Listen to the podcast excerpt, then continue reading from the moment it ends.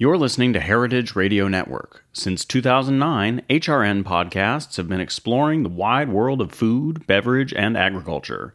Learn more at heritageradionetwork.org. This episode is brought to you by 818 Tequila, delicious and smooth tequila in harmony with the earth.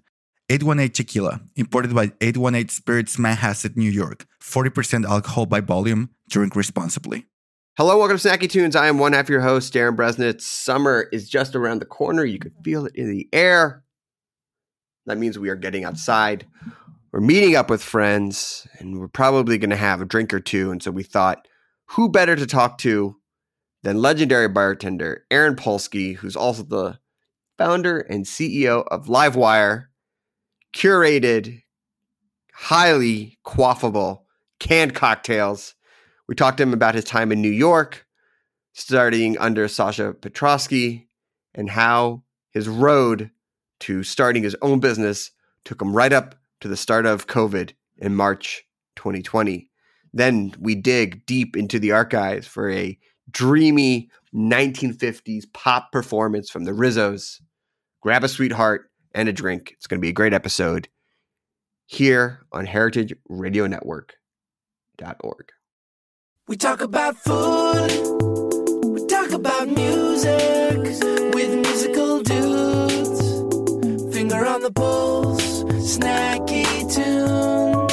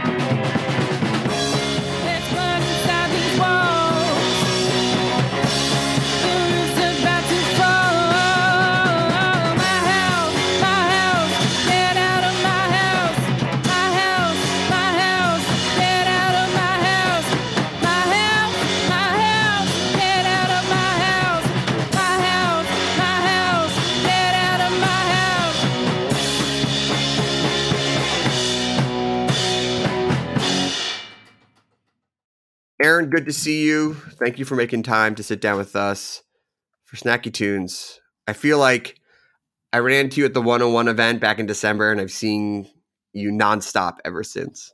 I've been following you around. um, we crossed paths back in the mid aughts when you were behind the bar of some legendary cocktail spots because you had gotten to the cocktail scene studying under Sasha. And what was it like being a part of that renaissance of the cocktail era and being at the epicenter in New York? Yeah, I mean, you know, it's funny. You don't really know that you're at the at the epicenter uh, at the Sure. time until you look back. Um, but um, it was it it was really exciting. It was a really small community. Um, there weren't that many bars uh, doing what we were doing back then. Uh, I mean, it was literally probably like twenty tops um, in in New York. But yeah, it was um, it was exciting. I mean, it's a totally different style of bartending, and everybody was still sort of figuring out what they were doing and figuring out how to transition from craft to volume. Mm. Um, and the the one that I worked at, uh, the one the bar that I initially was behind was White Star. I was hosting at Milk and Honey, and Sasha opened a bar um, a couple blocks away on Essex called White Star, and it was honestly pretty frustrating for me when I, I was like a first. It was the first place that I had bartended, and like you know, I saw my friends at PDT and Death and Co. and Milk and Honey like all having the luxury of a seating only policy Mm. Right. and White Star was a bar with that Yeah. level of drink, right? So it's like it would be like those bars, those other bars never got one deep, two deep, four deep, any deep, right? Because it was Yeah, like the only were depth to uh, Death and Co was the line outside. right, right. Um, whereas like White Star, it would just like get like three deep right away, and I had been bartending for like a month. And so it was like very stressful to be putting out, you know, because we focused on such quality and consistency. sure. um, and like style of service um, that it was and and the systems that we were taught in the sort of milk and honey school were intended to help you make cocktails efficiently but like without the mental um, muscle memory of just dealing with guests and like figuring out how to prioritize guests by like the order they came in at and how they ordered and like the multitasking, the sort of like octopus thing. Yeah. Without that, it was like pretty paralyzing. But it was um like looking back at it, it was incredible. And like the bars that I worked at subsequently sort of rounded out my skill set so that I could do that, right? Like after that, I worked at a couple of spots, but eventually went to um, the standard, right? The the boom boom room on top of the standard. And like there were reasonably complex cocktails there. Um, but like I've never been in the weeds since working at that place because it was like so insane yeah. that then I like came out of it and sorry, go ahead. No, no, no, no, no. I mean, it, you know, I feel like you sort of fell into the mixology world while some other people sort of sought it out. And so maybe you had a different perspective of being like, this is great to learn, but I maybe have a different approach of how I want to serve people. And it's not just uh, from the same, like, everything needs to be this, I don't want to say formulaic, but like, finding the balance between getting the drinks out, having a good time versus uh like a really great drink. Yeah, I mean, I was always super interested in the world of cocktails. Um, I basically like, I was 18. I was working at Bouchon Bakery. The chef there, uh, James McDuffie, who um, is now in charge of, well, last I spoke to him, he was in charge of like Fedora and all of those um, Gabe Stulman spots. Mm. Um, he was like, there's this bar with a phone booth that you go through. And I was like, Mhm. what? Mhm. and I went to PDT for the first time. Um, so I was always super into it. And then Sasha opened a coffee shop called the Mercury Dime, which was two blocks from my apartment. And so I was going there for coffee pretty regularly. And uh, one of the hostesses, or one of the baristas there, Nicole, was a hostess of Milk and Honey. And she was like, Hey, I need my shift covered. I already cleared you with Sasha. And I was like, What? and I just like covered a hosting shift. Um, but it was always something that I was super interested in. So um, I like did kind of fall into it, but it was like something I very much wanted to do, you Yeah. know. And like Yeah. just as my career moved along, I it became clear that it was the right path for me. But um, what you were saying about like finding that balance, you know, I think that what Sasha was doing with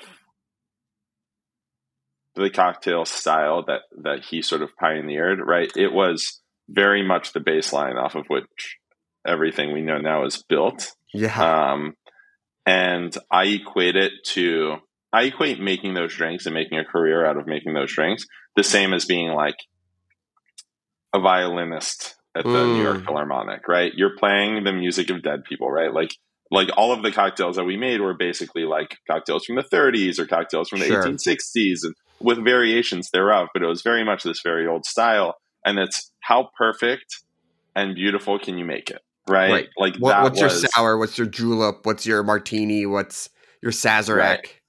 right, and it really focuses on like the last one percent of the process, Mm. right? Like we can all put the ingredients together, we can all put them over ice and stir them, but then it's like, how cold is your ice? Did you crack it right? Did you stir it for you know the amount of time? People talk about like the right amount of time to stir a drink, and I kind of think that that's bullshit. Like there's so many v- variables in it that it's almost more akin to you know how like in the morning a barista will um, pull a bunch of shots and Mhm. adjust the grind the the fineness of the grind like Mhm. at the coffee shop based on like how hot it is outside Yeah. and how humid it is and just what it's doing that day that's more like if you're getting into that minutia of drink making that's what i where i think it's at and I, if you're like oh i need to stir this 17 times you're like missing the mark but anyway that's that style um You're like you're like, I- but yeah, I think you shook it. Pour it in a glass, slide it over the bar. Um, yeah you know, it's interesting. Uh, I know music has always been a big a part of who you are, and even hearing that, you know, analogy of a violin um, is pretty core to your personality. I think everyone knows about your love for rock and roll. How did you incorporate that into your bartending? Um, because when I think about Death and Co. and I think about those places, I think of like jazz and like a little bit more of a different type of of music and and ethos um, that you were bringing to the cocktail scene at that time.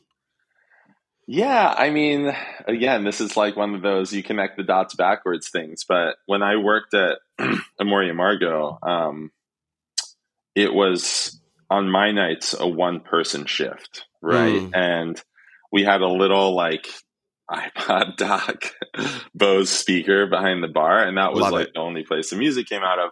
And we could just choose whatever we wanted to play. Um, and I started doing like full album Mondays and live album Tuesdays, right? And I just played like the music I wanted to play. And when it was empty, like when we opened, I would like blast it so that people would hopefully come in off the street. Sure. But you know, I just think that that like rock and roll vibe makes it fun. Um, and you know, whenever you're stuck for a drink name, song names are always really good. Yeah. Um, yeah. Yeah. Yeah.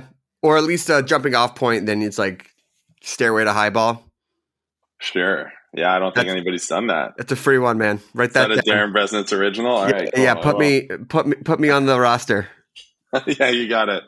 Um, yeah, so it's people connect to it, and um, you know when I when I bartend and like a song, and let's say it's like I haven't found my groove yet, or it's like kind of getting crazy, and I'm like not really clicking. If a song that I really love comes on, Mm. especially if I like had nothing to do with it, it like clicks. You know, you sort of like people talk about you know finding your flow with like when uh it's usually with like any skill right you like getting into the flow is when your um active mind shuts off Mhm, and you mhm. sort of like the muscle memory clicks and you just do what you're good at um and that really helps uh you know and it's like usually like if night train by guns N' roses comes on i'm in Sure. Yeah. Yeah. Yeah.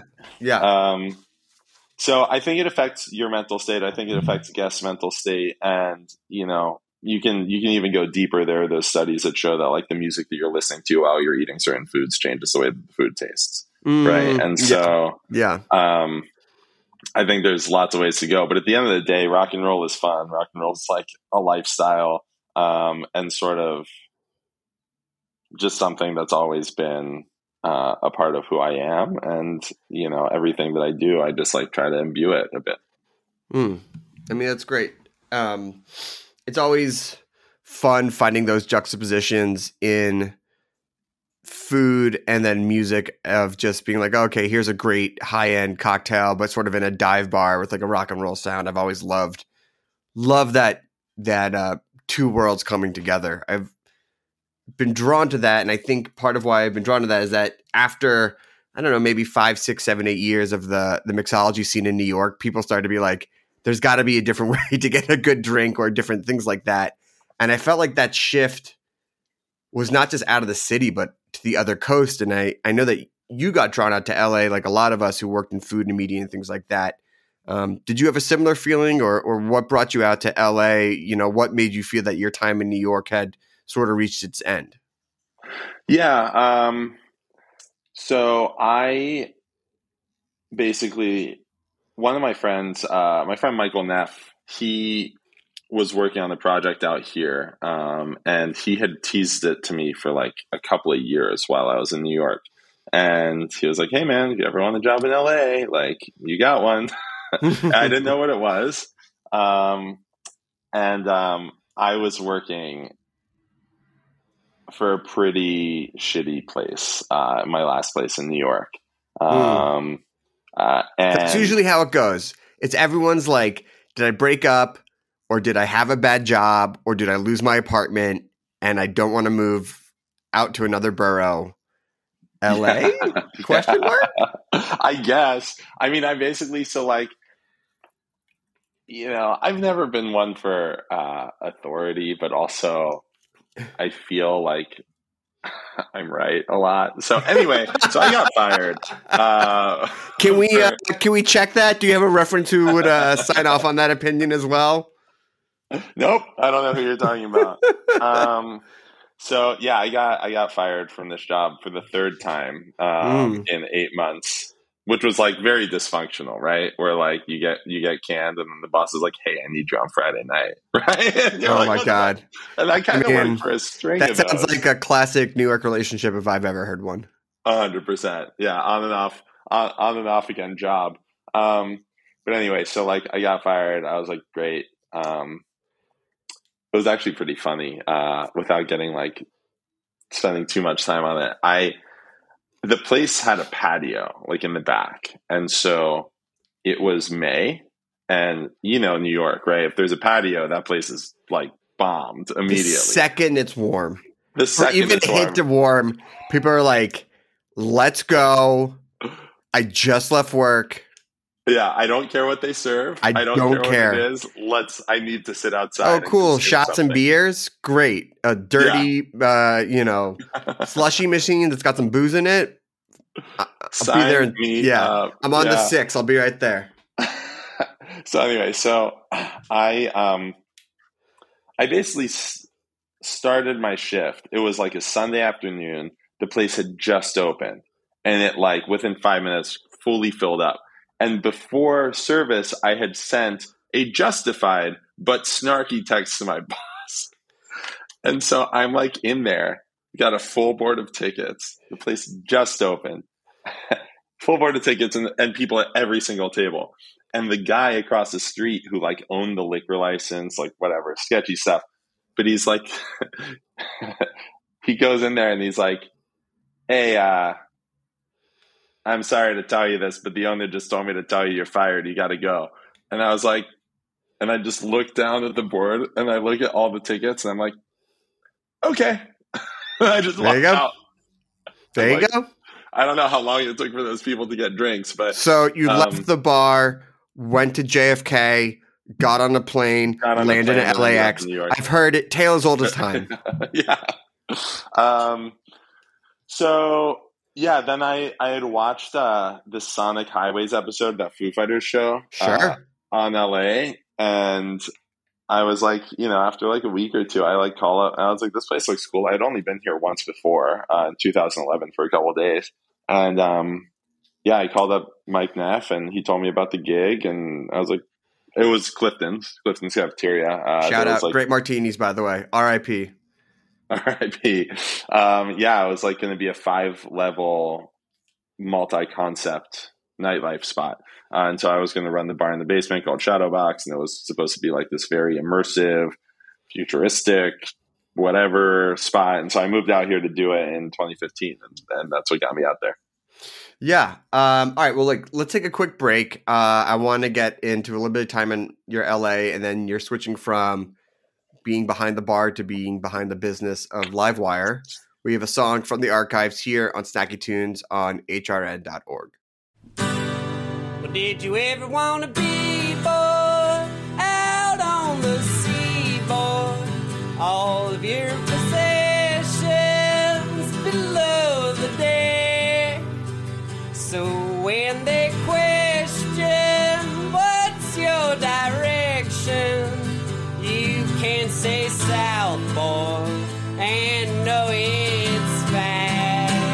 did you ever have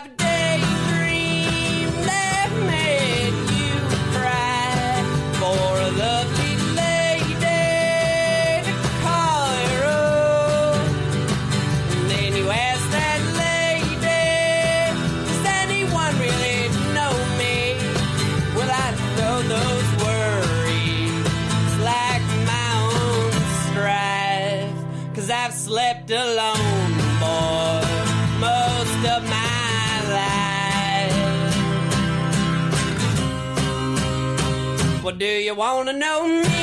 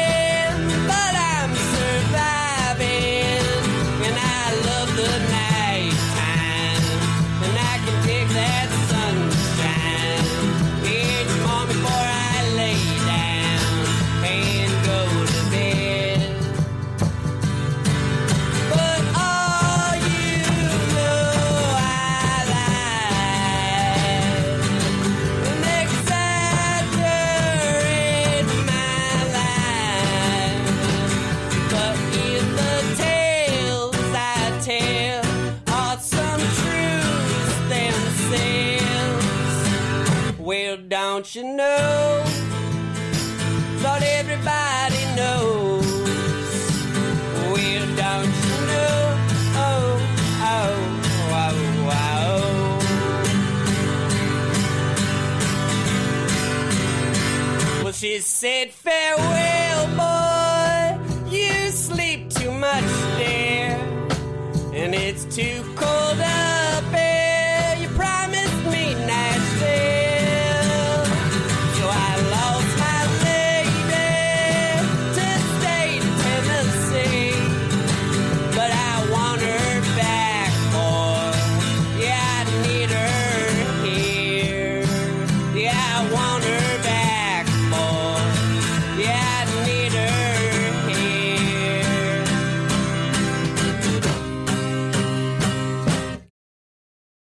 Welcome back to Snacky Tunes. We are with Aaron Polsky, founder CEO of Livewire. So you're in LA and you're working on different bars and projects and things like that. Um, and you know, it's one thing to like make a bar program and run a successful bar. It's quite another thing to put them into a can and try and sell them as a product. When did you start thinking about a shift of how you were going to run i don't know your life your business who you are from being behind the bar to to making a uh, a, brand out of cocktails Yeah. So the initial idea was like 2012. I actually started oh wow thinking about this. canned Um, cocktails during that time were gross Not a thing in the U.S. I not, mean, not a thing uh, well i mean the ones in europe were like you ever get a bottled spritz not great I have recently that the new Aperol spritzes. I, I think they're all right, but um, I didn't not, have not in ones- 2012 i'll tell you that much Yeah, I bet. I bet. Um, yeah, I mean, a lot of companies really raised the bar on it. I, maybe we're Good one pun. of them. Maybe maybe Aperol was like, oh, maybe Aperol was like, hey, the slide bar is pretty good. We got to step up the game. Um, sitting on the So- riviera being like uh-oh they're coming for Yeah. us they're step coming. up the spritz game so it's This Jew 2012 From, this Jew from LA is coming for us. oh um, man Ugh. R- wrong decade for that Italian discussion. Anyway, um, so it's 2012. Yeah, 2012. I just started getting some press um, for bartending. Um, Talia Baiocchi, I think, was actually the first person Hmm. to to write up um, to write me up in this little eater article. But then like got some stuff in serious eats, and I was like pretty stoked, like riding high, and I was like, this is really cool. And I was like, but it kind of doesn't make sense. These are national publications, and like people in other cities can't drink the these drinks that Hmm. people are writing about, right? So, um, and I had majored in music business uh, at NYU, and you know, to me, like scaling intellectual property was sort of something I had studied and, and Hmm. learned about and whatever. And I was like, you know, the consumers can't drink the drinks Mm-hmm. and the bartenders can't monetize their press. And like the press loves the bartenders. Mm. Like it's sort of it doesn't benefit anybody except for really the bar owner. And like sure, to some extent, you know, you get the press, that leads to better jobs, that leads to some awards. That Maybe you get to, a brand ambassador deal. Right. Or like one off gigs with a big brand, but like none of it really builds long term equity. So um I started working on it then, uh, and pitched it to a couple of liquor companies who just like could not wrap their heads around it. You know, they were like, This is cool, these taste great, but like Too early. I mean, to your to your point, it's just like I don't understand what you mean. We're gonna put a drink with booze in it. I mean, 2012. Well, I guess you'd already had like Sparks. I mean, you had malted beverage. So there's an important distinction to draw here is our cocktails were spirit based. Um, and still are. And what most people don't know is that the state tax rates in most states on spirit versus uh, beer is about 20 times higher per ounce. Mm. So, like, this is a uh, 7.5 ABV can of a gin cocktail, right? But it's a 12 ounce can, seven and a half ABV. We pay about, um, call it 50 cents a can in taxes on it, in state taxes. Um, maybe 30 cents. A beer would be about a penny for a 7.5 ABV beer. Wow, and that Same adds amount up. of alcohol that adds it really up. adds up, right? So when I'm pitching um, these huge liquor conglomerates who are used to their margins, right? They're like, I can't make this work given these taxes. That's like primarily the thing. But can't so can't you charge more for a spirit based can than a beer case ba- beer based can?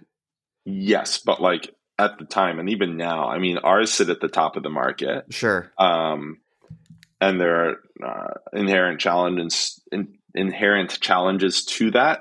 But right, yeah, I mean, all RTDs cost more than than beers, right? You go mm. to Ralph's and you get like a premium microbrew beer or whatever, and you're not paying more than two bucks a can on it, right? These you're paying at least four, but like for Livewire, most of our retail sell retailers sell them between five and eight dollars a can.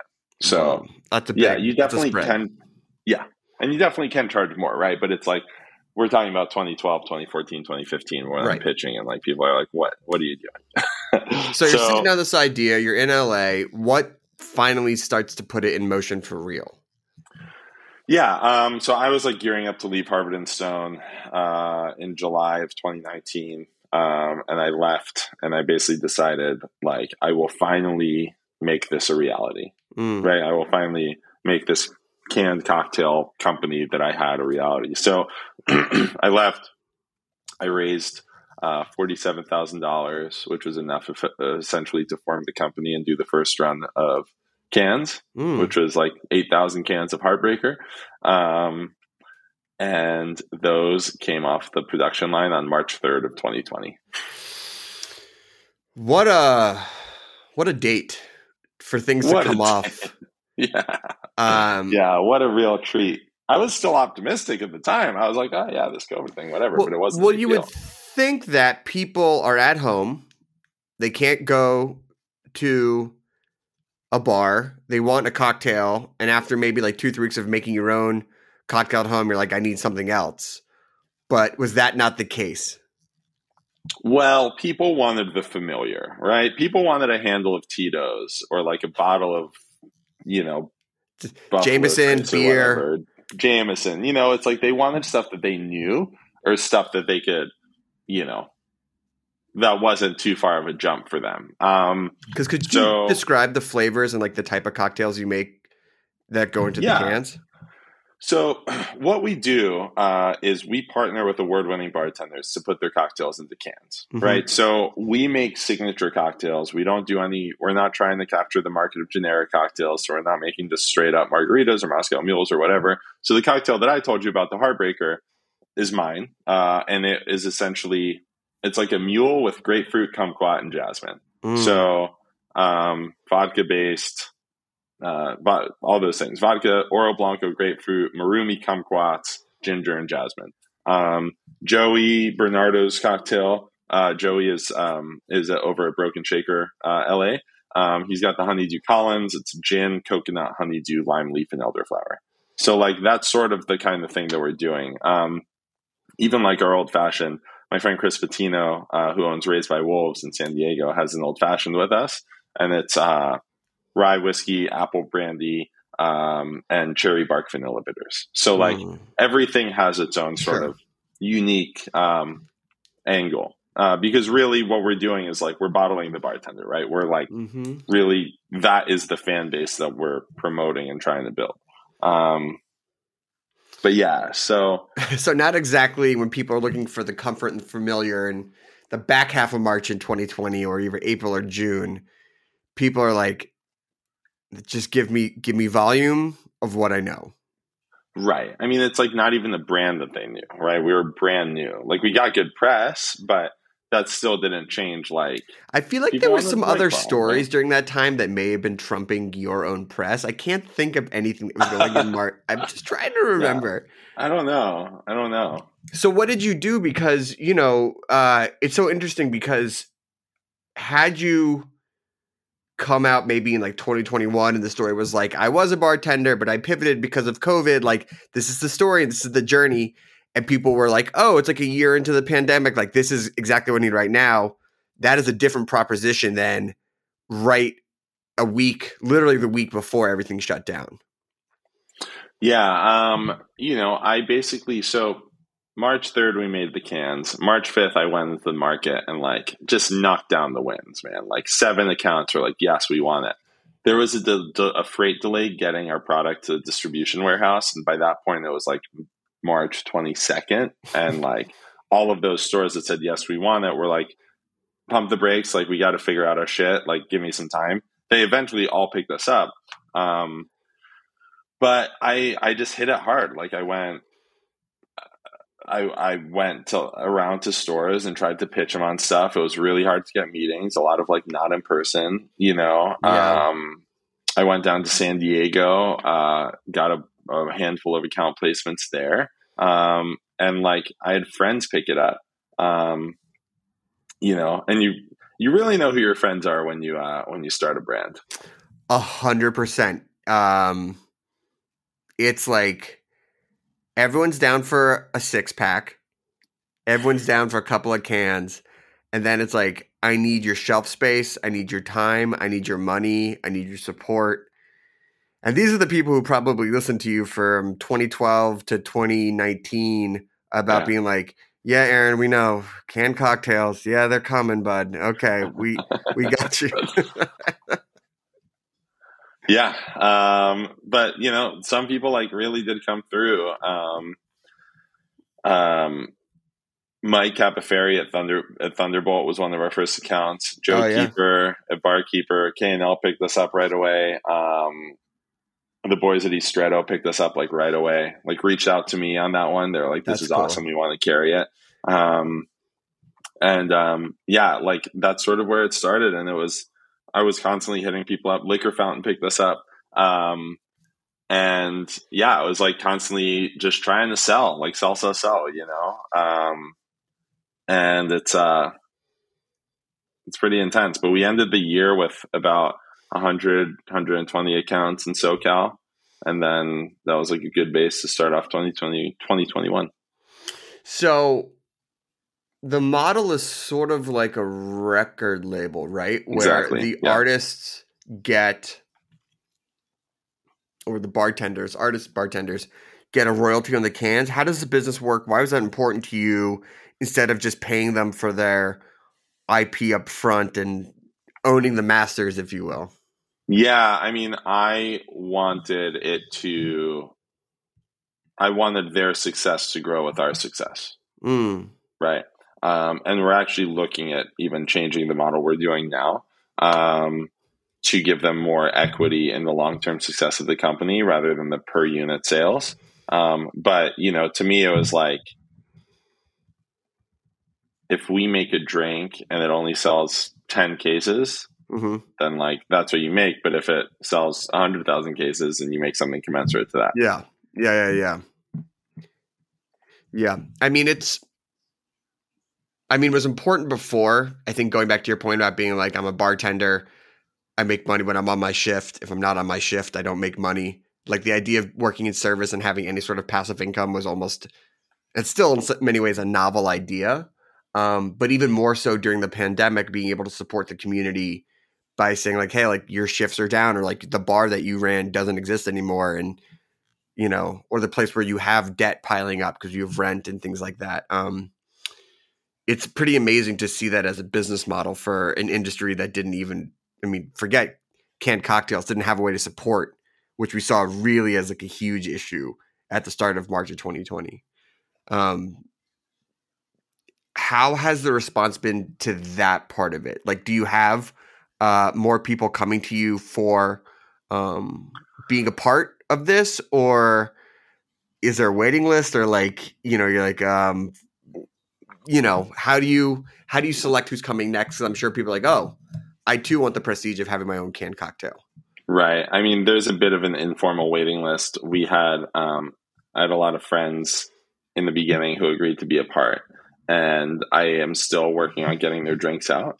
So we're just not, we haven't cleared the list, as it were, Mm. but we, um, you know, as as the company grows and develops, um, you know, the thing about releasing a lot of different SKUs is that it's pretty cash intensive. Yeah, Um, I learned that from Shark Tank. Less SKUs is better. Yeah. So um it's been it's a challenge for sure, right? So we're not we're trying to like manage what we have on hand currently um and and get a healthy cash flow. Mm, mm. So, how do you grow? Because obviously, you and I never really thought about the idea of scaling IP, which is obviously in music like easy because like, hey, here's the song, you can listen to this anywhere. Um, but you know, shelf space, CPG, things like that. Like, what have you learned? What would you offer to people who are thinking about getting into this business? Um, you know, like how do you go from Southern California to like a much more national or national scale? Yeah, I mean, it's really a game of um, simultaneous efforts that you hope all line up together. And Mm. what I mean by that is like, let's say I pitched um, Hyatt hotels, Yeah, and they're like, "This is great. We want this everywhere every mini bar, everything is stocked with this. in every state, right?"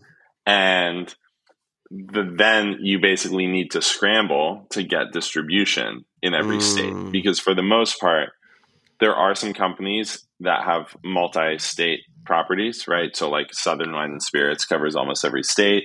Um, Breakthru covers a good deal of them. Uh, rndc covers a good deal of them.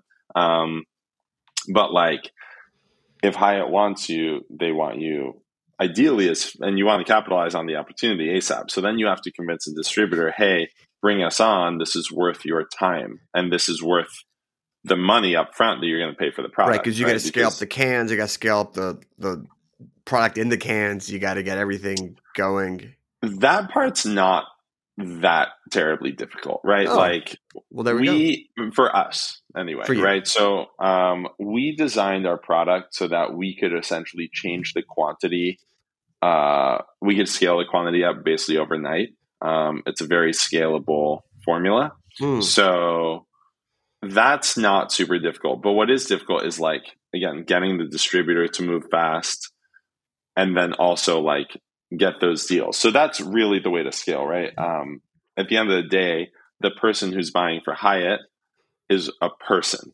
right same as the person who's buying for pink elephant on the corner here right like it's a Mm. person and you need to convince that person hey you will be served well by carrying this Yeah. so Right. it's like I, I I listen to this podcast. Speaking of Shark Tank, there's this uh, coffee company, like this iced can something coffee, super coffee, something like that, Sure. and like you know the the owner founder of the company said something along the lines of like it takes given it's a little chuggy. But he was like, it takes the same amount of effort for a lion to hunt a mouse as it does a fucking antelope. But the the mouse, you know, if he only Sure, eats mice, sure, he'll sure, die, right? And so I was like, that's pretty smart. Um, so I basically started attacking the chains more Mm. um, and trying because it's like you can scale up your your sales that way with the same amount of effort. Right. You're like, cool. Like, I, I, I still got to call the person, wherever that person is, to either stock me in a bar or I call the person who runs all of the West Coast operations for Hyatt. right, Got right, it. and both both are valuable, right? Like Of you course. want people to drink it in bars because people are um, much less price sensitive at a bar than they are at um, a store.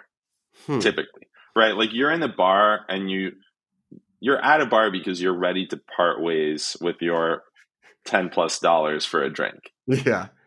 you know and like Right. you're I showed up. have a good time I'm here to have a good time.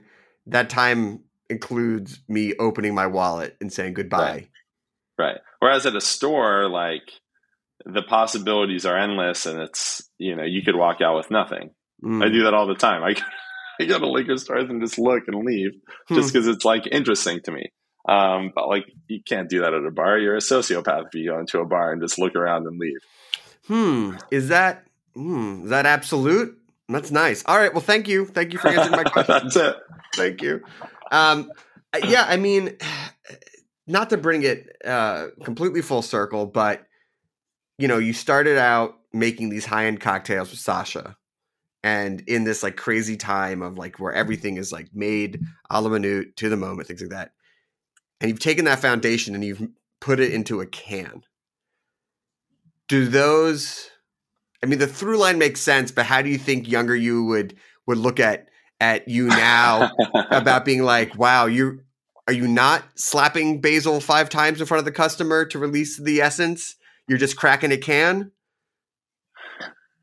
It's funny. Um, so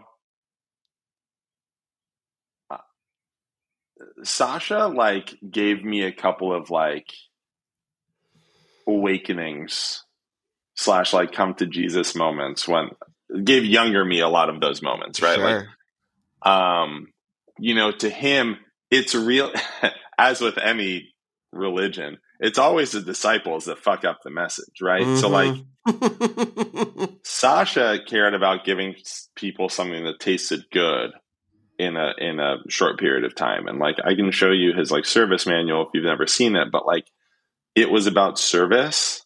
It was about really good service and creating a really good experience. It wasn't about like being masturbatory to the guests or to anyone. Like he'd never talk to the press, like to anyone about how much you put into your product, how much effort you put into your mojito. He taught us how to make it so that it would taste really good, but he never bragged about it. Right. So younger me misinterpreting this message would have been like, yeah, fucking 2020 Polsky's a sellout. Like that's Mhm. gross. Like, yeah, but how could it, how could fresh juice ever taste good in the can? Um, I would like to think that Sasha would have liked this, right? Where he would have been like, he, you know, this is a really good cocktail that people can take anywhere because like you can't really do that with fresh juice drinks. But by the same token, he might have been like, this is fucking bullshit. I can't believe, I can't believe I know you. well, listen, Aaron, congratulations. If people want to find out more about Livewire, the drinks, the bartenders, or where they can get it, where can they go? Uh, yeah, give us a follow on uh, Drink Livewire on Instagram. Um, I also have a woefully bad TikTok that I'm uh, trying to do stuff on. Also, Drink Livewire, and just go to drinklivewire.com to order our drinks online and learn more about them. Amazing. Well, thank you so much. Good to see you. I'm sure I'll see you in person very soon. Once I'm again. outside your window. You're outside my window right now. Yeah, that was. Oh, well, yeah. Good to see you. Hair looks good in the against the backdrop of the uh, Altadena Mountains. I appreciate that. Uh, we have another song from the archives and then a live performance from the archives here on heritageradionetwork.org.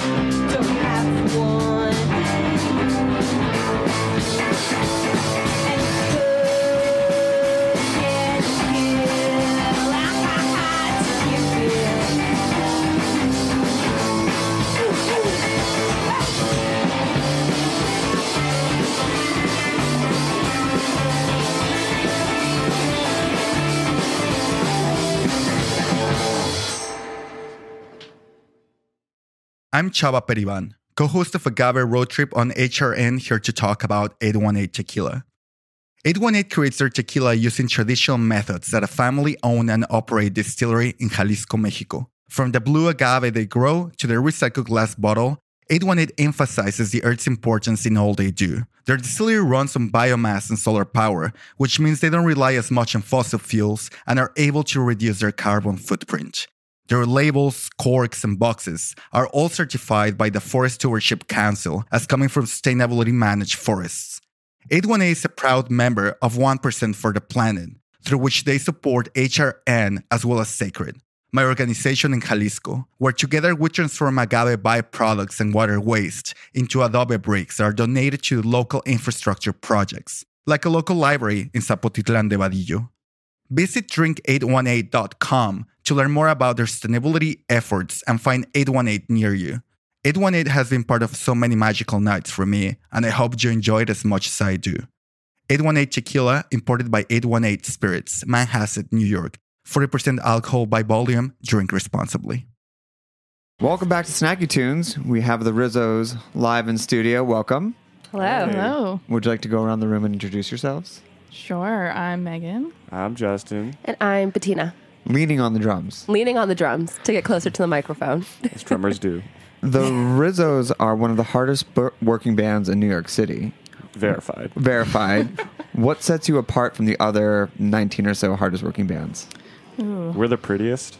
I mean, I don't know if that's. I'm gonna be honest. I'm not sure. We're probably true. the most iced band. We're the most iced band. yeah, We're sponsored by Smirnoff we're the Ice. only King Pizza band on the On that hardest Omar working list, list. this year. But there's a lot of hardworking King Pizza bands. That's there true. are a lot of hard working. do you feel like that, that poll is representative? It's a good, it's a real indication? Or do you, You know, think I was thinking about this yesterday, and because I felt like that might come up um, talking about this. And here is my my stance, and you guys feel free to jump in. Rev up for it. I, I really was like preparing in the shower. Um, so I think that since there are so many bands and so many shows, that their criteria makes a ton of sense for their publication. Like, and they have at the top of the list every year. They're like, these are the shows that we listed. We can only get to so many. So this is like our hardest working.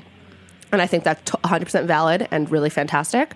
But I think there are so many smaller bands that are busting their asses, okay, sorry, butts, all the time. it's it's a podcast, you can say ass. That's true. Yeah. Ass. Sweet. Well, they're they're busting it. Ass. Um, that don't get they don't play the right like the bigger venues. They don't get the write ups on certain blogs, but they're playing just as many shows, if not more.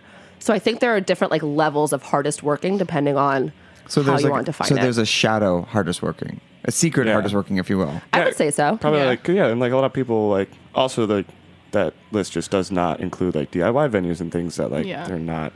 There could be someone playing like 365 shows a year. Yeah. You wouldn't know about it. Like we've played like a we played a good number of basement shows and like house shows last year, which like those aren't going to get on there because no one wants their address on the internet. And also, if we're honest, we're not really hardworking. We don't That really is work hard. untrue. Speak for yourself, Choose to Justin, disagree. Mr. Late to everything. Uh, I was kind of on time today. I was un, I was unclear that house shows and DIY venues did not show up on that. I feel like that's a huge part of At the least I'm, scene ass- that they're I'm tracking. assuming they don't. They didn't know. not for the most part. yeah. Because it's At only least not yeah, ours. it's got to be like through. I don't know. Yeah, but like I said, like I think their criteria is super spot on, and I think there's a good and valid reason why these shows don't, like the basement shows, don't end up listed because you don't really need that being blasted out that big because the show will fit 30 people and you're happy. Um, they don't but it definitely is listings. mixing missing a section of the like DIY scene for sure. Well, I also think a lot of bands get their footing in those venues too. I mean, even to get to somewhere like Alphaville or Yep. something along those lines, you have to play a number of house shows to even know what it is to get on stage. Exactly. Totally. I want to read something you sent to me about you. the Rizzos. Ooh. Their currency is laughter. Main export is good times. Their GDP is roughly that of a deserted island. Please tell me about your main export of good times. Justin, Well, you see, we don't import a lot except for beer, but because we import so much beer, we're just naturally always producing good times, at least for ourselves. Um, I don't know how well known we are in the international community yet for our export of good times, but we like to think that. I mean, it's really the only thing we got. We're not producing anything else. To speak to our international Snacky Tunes community, what type of good times would you be bringing to them across the sea? Uh, well, hopefully they'll get a little bit of um, awkward dancing. I was about to shout out our, our game. What's our game? What's our your game game? is um, on the count of three, do the ugliest dance you can think of. Oh yeah, and make the worst face possible. Mm-hmm. That's a good time. Can we get a worse face? Kind of thing. One, two, three. Oh, I did the dance move too. Oh, yeah. So weird. I don't know what that was. Zombie. For the listeners at home, how how ugly do you think that was? Uh, I'm gonna say Megan won. Uh, oh, Thank you. Yeah. Thanks very much. Yeah, Good job, you, Megan. you threw in the wiggle. For those who can't see, you threw in a wiggle. Can we get a song? yeah. Yeah. What are you gonna play for us first? Do you want to do Bless This Mess? Sure. Let's do it. Cool. This is a, a newish one. Here we go.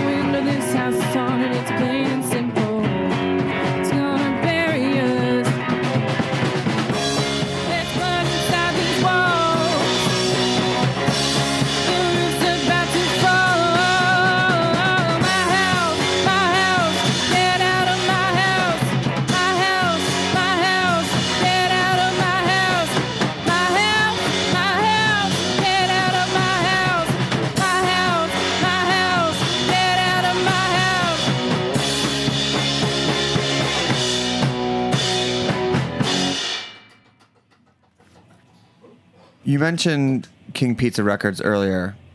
King Pizza Records is a gang, It is again. Whoa! Eh, you're not Just wrong. like ICP. just like We're, ICP. we're, we're officially recognized by the by the FBI. As a For the, Let's un- not tip them off, Justin. Hey. for the uninitiated, what is King Pi- Pizza Records and who makes up the gang? Bettina, you take this one. Oh, are you fixing something? Well, I'm trying to find uh, the the part of my uh, hi hats I destroyed, but I'll do it in a Okay. I'll, I'll take it. Um, So King Pizza Records was started by our friend Greg Hansen.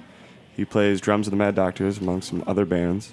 He started it kind of as kind of like, um, he, basically he wanted to be able to, as a true fan of music in Brooklyn and elsewhere, he was very concerned that all these awesome bands that he knew weren't really getting distribution or any sort of like label support.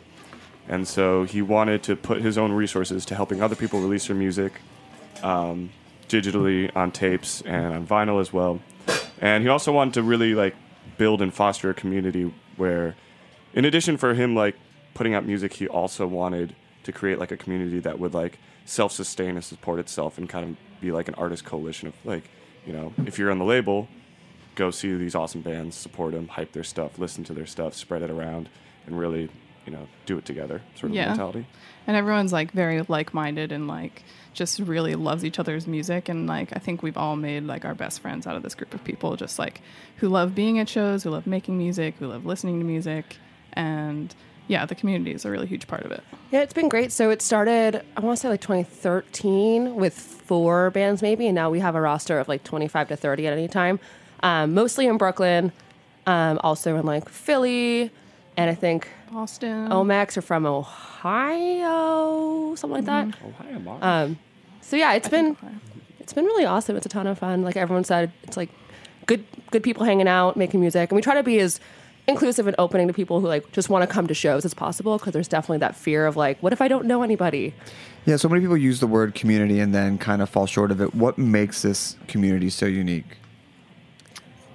I I like every King Pizza show, like even if you don't know anyone, like you walk into the room and I think you're gonna leave like you're gonna leave knowing people. Everyone just like wants to talk, wants to get to know everyone. Like if you walked in by yourself, someone would probably walk up to you and be like, "Hey, what's up? Like what's going on? What brought you here?" Yeah, like if I can like share like a true experience of someone else. Um, I was talking to Romy from Power Snap. Shout out. She was talking about like she's a relative. I think she's only been in Brooklyn for about like a year now. Um, and she said she we are talking. She like came to a show, and then like because like I invited her or something, and then like she immediately got involved with like Seth and got involved with like working with people and like met a bunch of friends and yeah, it's just like cool. Like we like we've made so many friends personally with like artists, photographers, um, musicians, and people just come and I don't know. I think it's just like a very welcoming group of people that just want to have friends and have fun and support each other and you know help people's dreams come true. Everyone's like super into side projects too. Like we have one good friend, Rachel Adler, who's a visual artist, and like she's like, I'm gonna put together an exhibit at this show. So then like mm-hmm. that's a big show. You'll have like an opening, and then her art's hanging up for like a couple months. Yeah, she's doing like a like a like a I think a monthly thing at Footlight now where she's just gonna Yeah. be you know photos. She's like curating other people's art shows and like with like music as well. It's really awesome. Yeah, you mentioned Footlight, but what are some of the other venues that the shows take place at?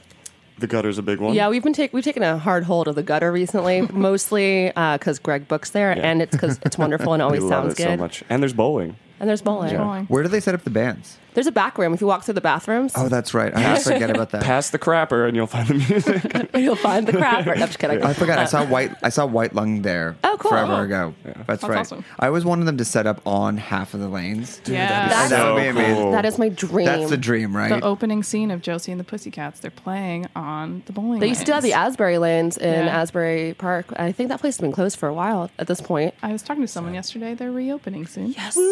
Goals. We want to play there. Um, but I do know the Gutter had uh, they did cover bands on Halloween. They had some in the front room, which Oh, cool. really Oh. shakes it up. That's awesome. It's really interesting for this because it sounds like how when I went to basement shows growing up, it's Mm-hmm. the same thing where like you didn't know anybody, you meet you would meet people. It's really awesome to hear in 2017, 2018 where people feel so isolated. Yeah. That there's a community like this that still exists and you can find you can be a weirdo and go to a show and make friends, which is really what I always felt music and art did for people. I agree. and I think Greg has really. I interrupt you. I apologize. Um, but he's collected all the weirdos. Like he's collected a lot of weirdos that he knows. There's there's more. and been like, there's more there. not there. That's true. Please, if you Not all of them. want to come see There's Garage. Rock, come to King Pizza, be weird with us. King But Pizza, most of the weirdos. I would call that an unofficial subtitle. The cheesiest byline, weirdos. whatever you want to call it. Can we hear another song? Yeah, for sure. Yeah. Um, I hope you guys don't mind. My uh, hi hat is now a crash cymbal. Sweet. Uh, let's do Getting Breslin because that's what I'm tuned for. Perfect.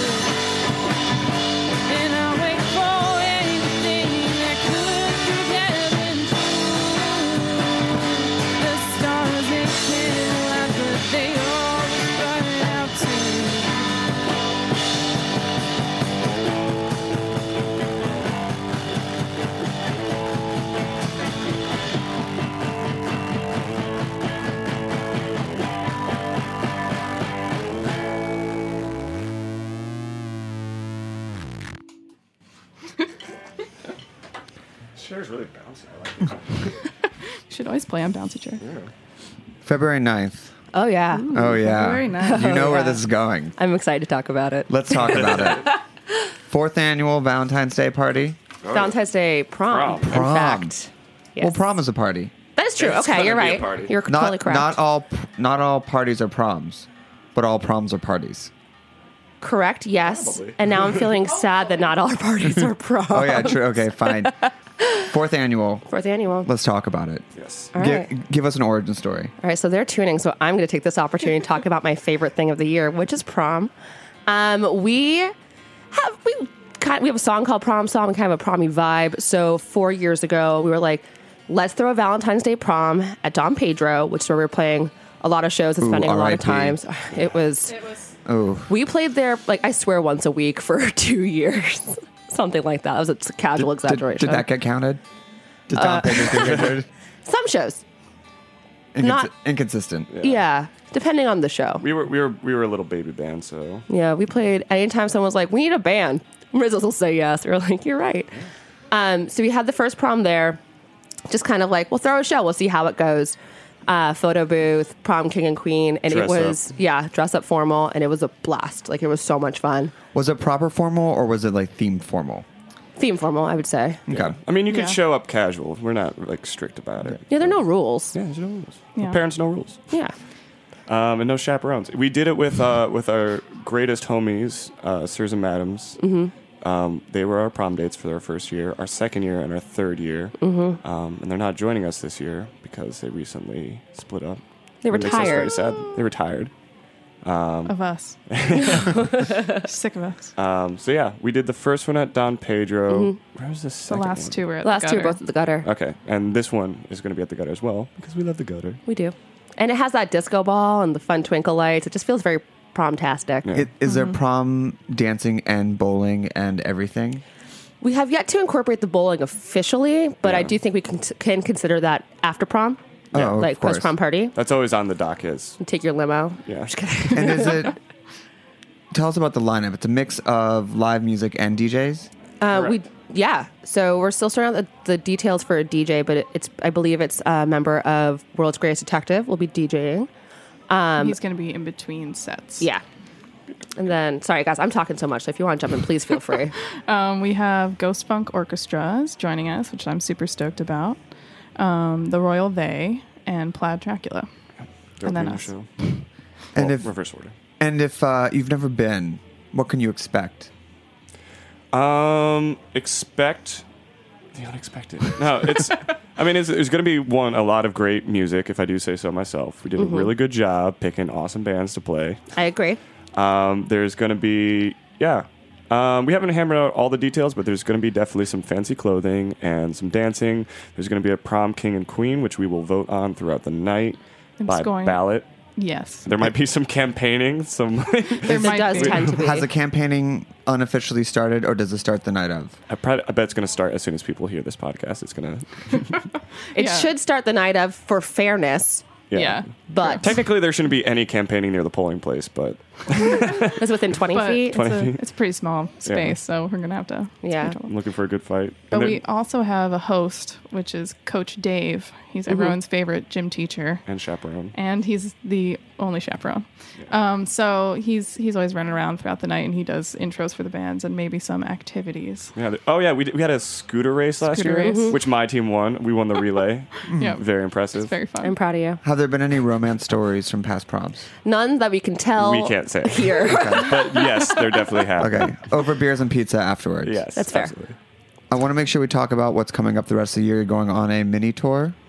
Yeah, we're working on it. Um, probably about four or five days at the end of April. We're gonna do that. Um, and then we're hoping to do a little bit longer of one, but we're still hammering out those details Yeah. also. And you have a release coming out too. Yes, we are releasing a split seven inch with our pals Top Notches from New Paltz. They're amazing. We are happy to welcome welcome them onto the label. And then once we do that, we're probably going to do like a summer tour or something with them. We haven't figured Amazing. it out. And this all might be timed with Pizza Fest 5. That's the goal. The goal is to have the seven inch at Pizza Fest Five, which is going to be in May. Um, that depends on you know pressing vinyl casual. Um, I'm very excited we're going to be on vinyl. Um, but Pizza Fest Five should be fantastic, and hopefully our yeah, hopefully our release is then. Yeah, the biggest pizza part of the year. That's like, that's peak King Pizza Records right there. Yeah, three days, lots of bands, lots of actual pizza. Yeah, who are the ven- are there actual vendors? Is it bring your own slice? What's the deal? We usually have vendors and we sell pizza. So we will provide the pizza. Um, last year we worked with Sizzle Pie. Delicious. We've worked with Vinny's in the past, so that's all still being hammered out. Um, but it will be tasty. Cool. And possibly vegan. I love sizzle pie. It can possibly be vegan for you. So excited. Justin is now vegan, so Vegan vegan pizza Deal has come a long way. It has. The I first agree. the first slice I had was maybe 14 years ago in Eugene, Oregon, and it was uh, garbage. it, it actually undid the the statement that any pizza is good pizza. As this is terrible, no. but it's No. really come a long way. Did they do the thing where they tried to put fake cheese on it Yeah, instead that, of just that was yeah, the problem. That's the, I know that was the sometimes- problem. You can do it. just do some You can do light it- Sometimes now. It's, it's better. It's better now, but this was like the cashew cheese Yeah. type thing. You're like, th- just give me a tomato pie. Yeah, give me yeah. a gluten free tomato pie.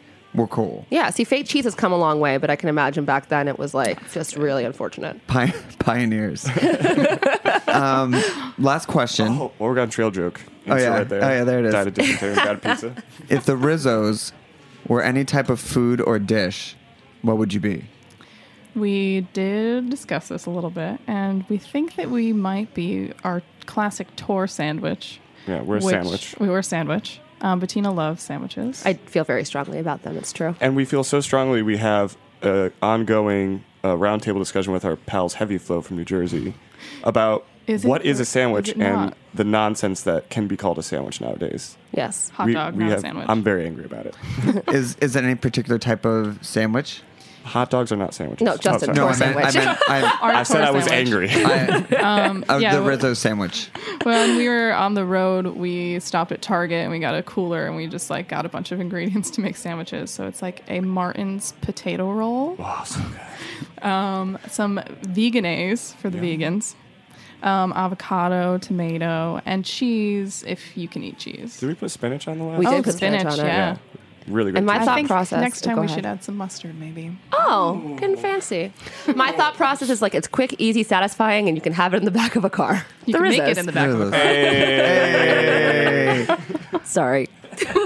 Where can people find you, find your music, find your tour dates, learn about King Pizza Records? They can find our music at therizzos.bandcamp.com. We're also on Spotify and Apple Music and all that jazz. Um, we got a Facebook page where that's where basically all of our updates go, events, tour announcements. We have like a Twitter and an Instagram, but we're not so good at it. yeah, we're not the We, best. we only no. use Twitter when we're on tour. Yeah. we're like And we're trying to embarrass Betty on the internet.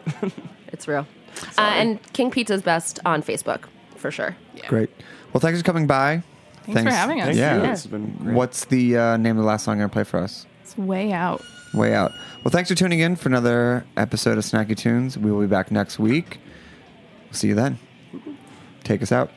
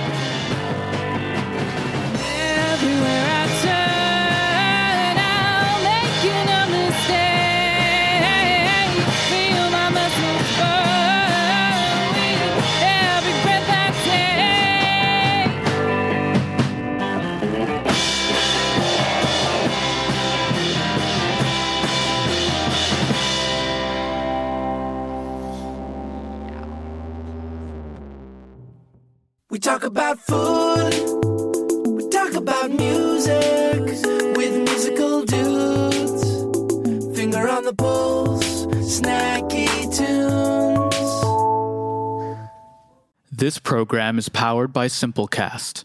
Thanks for listening to Heritage Radio Network, food radio supported by you. For our freshest content and to hear about exclusive events, subscribe to our newsletter. Enter your email at the bottom of our website, heritageradionetwork.org. Connect with us on Facebook, Instagram, and Twitter at heritage underscore radio.